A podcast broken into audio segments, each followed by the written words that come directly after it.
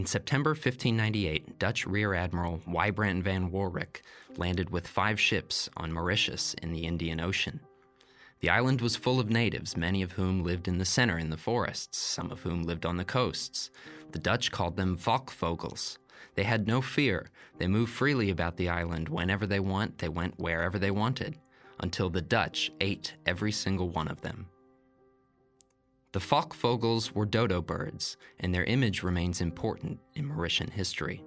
It's a symbol of authenticity, a sign that Mauritian culture really is unique, that it's more than the sum of its parts. Without any indigenous peoples to mourn on Mauritius, the island remembers the Valkvogels, or disgusting birds, as the first sacrifices that were made to build the island's Creole culture. Today's modern liberal imagination is quite pleased to look at multicultural, wealthy, peaceful societies like Mauritius and see all the progress we've made in hundreds of years now. But even Mauritian history and culture have been built by bloody, violent sacrifice.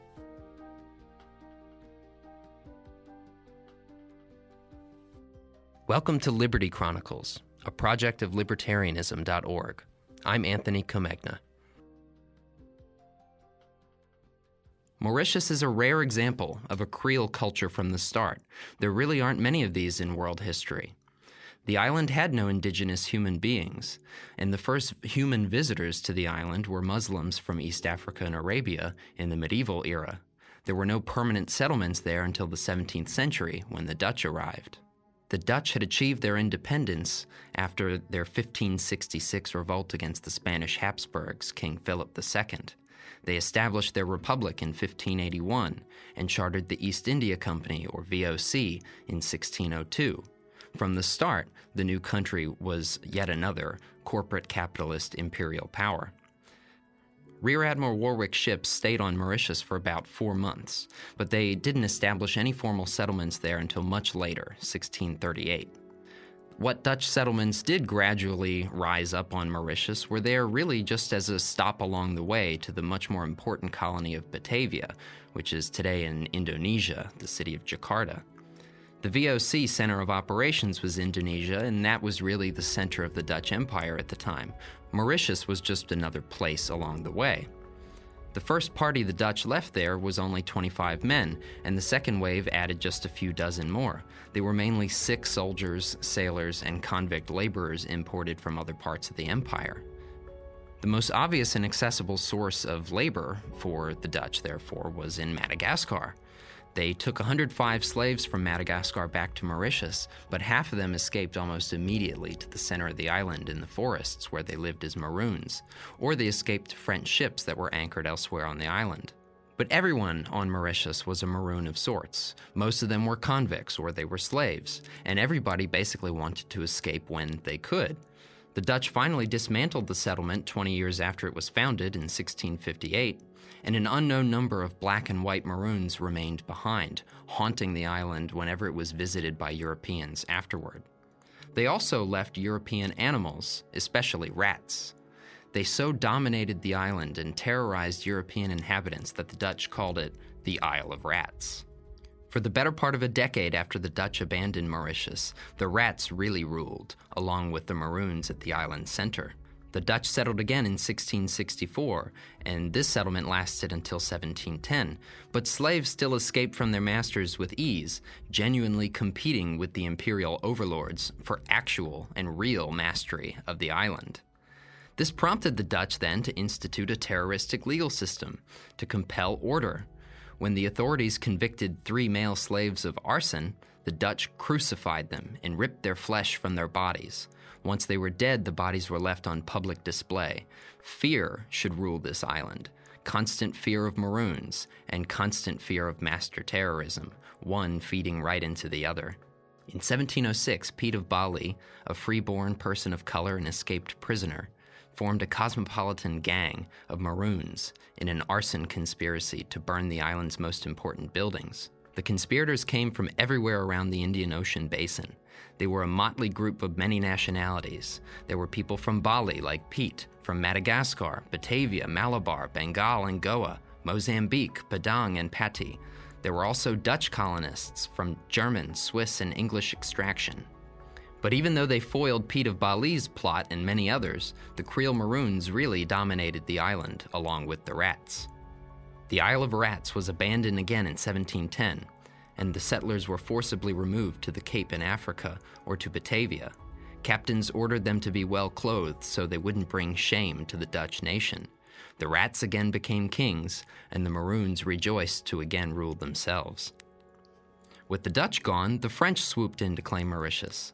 They did so in 1715 as part of John Law's growing Mississippi bubble, and the French East India Company put settlers there in 1721. They called it Ile de France. Colonial Governor de Nyon conducted a census in 1725. There were 213 known residents, including 20 company officials and 100 soldiers. So half of these people on the island were non productive citizens. There were only 28 laborers and 5 domestic servants, a mere 13 women, and 24 slaves owned by the company. Only 10 slaves were owned by private residents. This was the only time in colonial Mauritian history when the free outnumbered the enslaved, and it did not last for long. At the island's center, there was always a shady and unknowable number of maroons, legions of rats, real and potential conspirators everywhere surrounding white residents. There were natural disasters like cyclones, there were famines. The island was amazingly isolated out there in the middle of the ocean, and everybody felt it. They felt constant phobia and anxiety, constant fear from virtually every source. Slavery was necessary in such a place, or at least they thought so, yet it was the source of their greatest fears. The slave trade was a company monopoly, and it was the main source of its success, or at least whatever success they could claim. But settlers complained that more slaves meant more danger, so the more the company imported and tried to make profits, the more they endangered the island's safety. Yet the island's main purpose, as far as the French imperialists were concerned, was as a national defense projected into the Indian Ocean. Real life on the island, however, was an ongoing class war that Paris knew nothing about. Mauritius's civil engineers hoped to fuse physical and social engineering into a single project when they imported Lascar sailors from Muslim areas to build the harbors on the island. They leased slaves as apprentices to the Muslims, hoping to make them complicit in the practice. The Muslims and their leased slaves would build the island's infrastructure, make slavery more profitable, and distribute the risks of the institution. It was supposed to all reinforce the effectiveness of the French Code Noir, the imperial black code that regulated slavery. But it didn't really happen that way. After all, the slave code did not really govern behavior before the fact. It's impossible for law to govern behavior before the fact. People are free agents and they'll do what they like. They may be punished afterward, but you can't compel behavior before the fact with a mere law code. Mauritians knew this implicitly, the East India Company had a total monopoly on trade, but black markets flourished. They were essential to prosperity on the island. People needed their supplies, and the company's ineffective, inefficient methods were always lacking. The company sold slaves on credit, yet they promulgated laws that regulated white violence toward their slaves to prevent rebellion.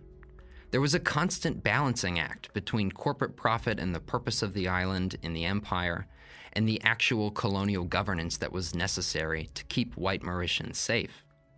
There was supposed to be a clean fusion here between private and public interests, but slavery and the island's isolation made this relationship inverse. The more slaves imported, the less safe the island became. Management of life on Mauritius was always socially negotiated, as it is in every slave regime. The white settlers there so feared Maroons that they would even arm their slaves when necessary. Old regime France, that is, France before the revolution in 1789, France under the kings, was marked by a Baroque imperial ideal. The Baroque style of architecture and art also applied to the kinds of empires that were being constructed in the era. Uh, Baroque style combined lusciousness, luxuriousness, grandeur, and stunning complexity into an awe inducing, inspiring work that swept you up in the glamour and universalism of the Catholic Church or the universalism of the absolute monarch that you lived under. In the very late days of the Baroque French Empire, one novelist, perhaps the most popular novelist of his day, Bernardin de Saint Pierre, wrote a novel called Paul and Virginia, centered on Mauritius. He published it in 1788, right at the end, right at the very end of old regime France. And his portrayal of Mauritius represents very well, very clearly and thoroughly, the old regime Baroque ideal of what a French empire was supposed to look like, what exactly it was supposed to be around the world. The idea was that people everywhere, all over the place, people of all types, can be incorporated into the same hyper rationalized governing institution. Paul and Virginia were very happy children. They had a pleasant upbringing in the most beautiful countryside you can imagine, with two happy slaves in the family to do everything they needed. One day, the two go out into the forest and they're gone for quite a while, so their families get worried and they send the slaves to go looking for the children. On their way, the children find a runaway slave that Virginia very much feels for and tries to help. Bernardin de Saint Pierre Paul and Virginia, 1788. Margaret's slave, who was called Domingo, was still healthy and robust, though advanced in years. He possessed some knowledge and a good natural understanding.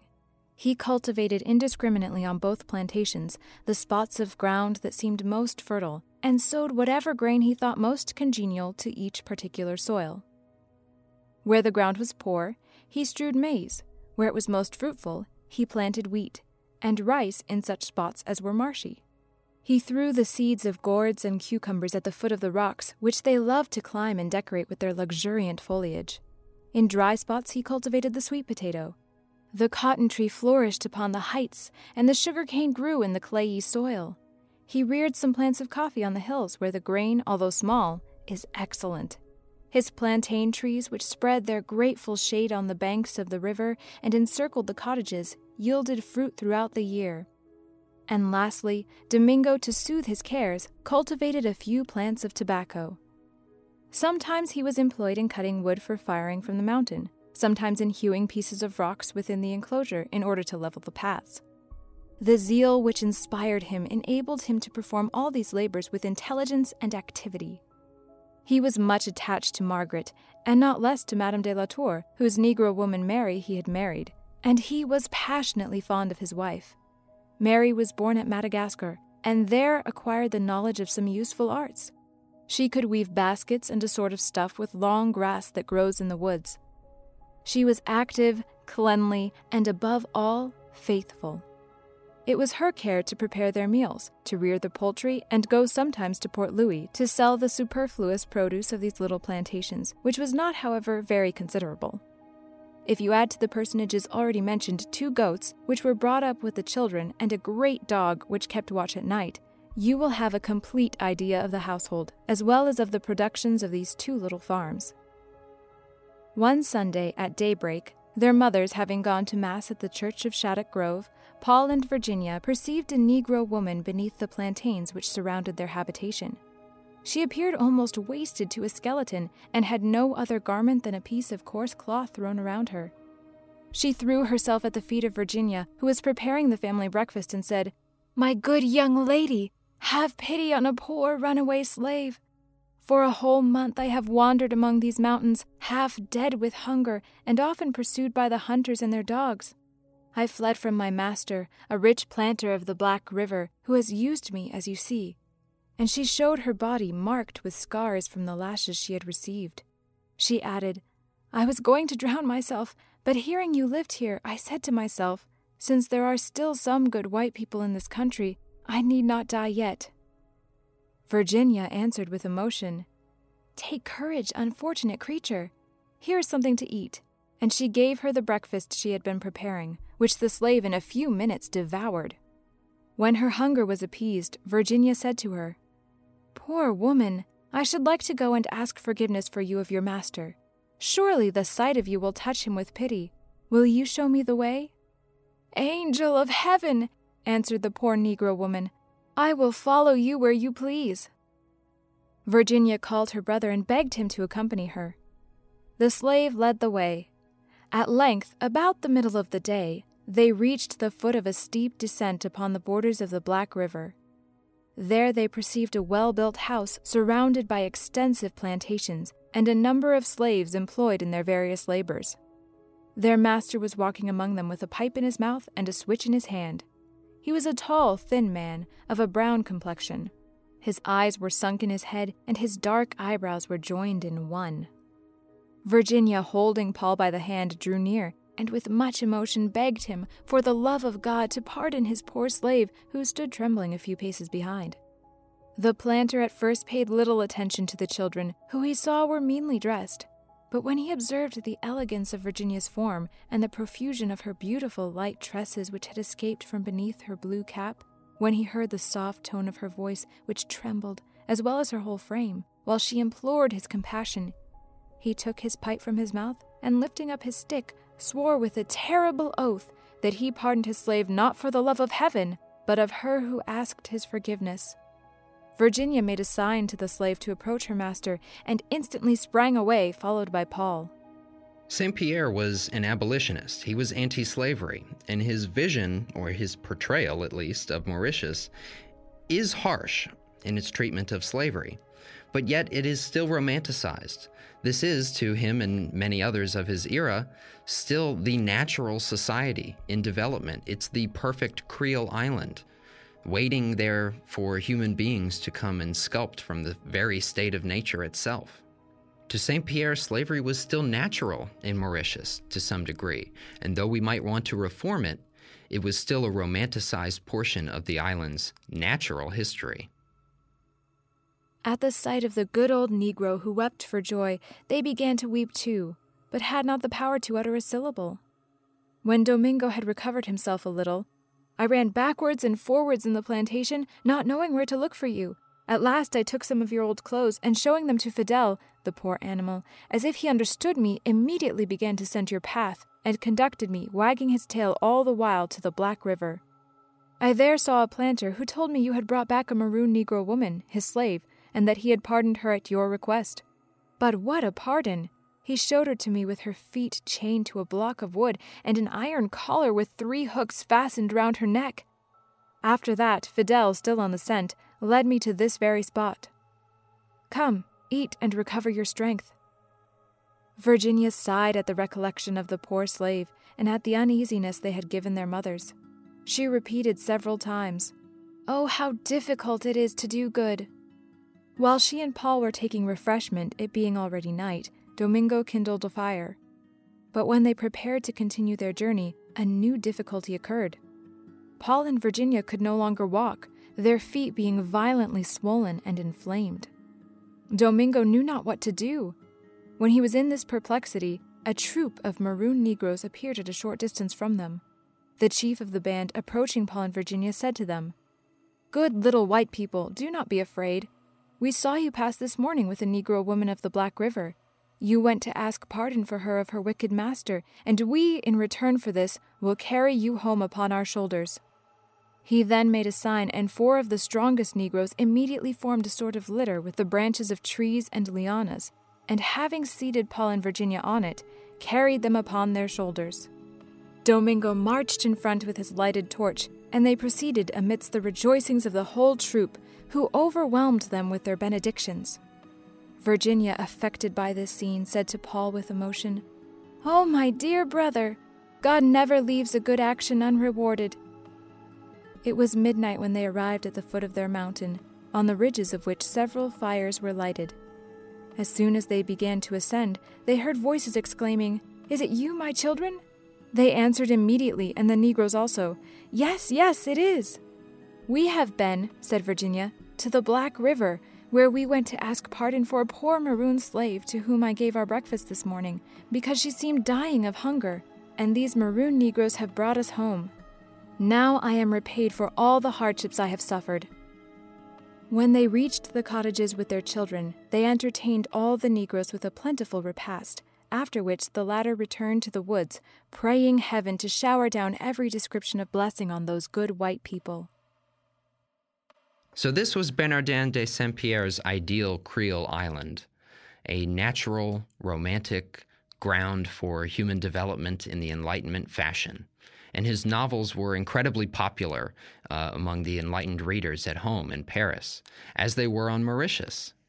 But the real Mauritius, the Mauritius that was actually in the Indian Ocean rather than in the novels, the real Mauritius was simply a military hub in the great French Empire and the main beneficiary of the Indian Ocean slave trade and the luxury good trade that so depended on slavery. This was no island of Enlightenment dreams, much as authors might like to present it that way, and much as our modern liberal imagination would like to think. The island's elites really thought of themselves as the empire's best representatives, the Enlightenment's best representatives. They had naturalists among them. They were explorers. There were astronomers and botanists on the island, pharmacists and doctors. They had a printing press on Mauritius. They hosted grand island balls that I'm sure, from time to time at least, rivaled the salons in Paris. They read Voltaire, they read Montesquieu and Raynal, Helvetius and Locke, Rousseau. They read the Comte de Buffon and Bernardin de Saint Pierre, of course, Mauritius's own. The Isle of Rats really had come a long way, at least now that the French had control of it. Yet still, in 1767, there were 15,000 slaves on this tiny island, and they added 5,000 more over the next five years.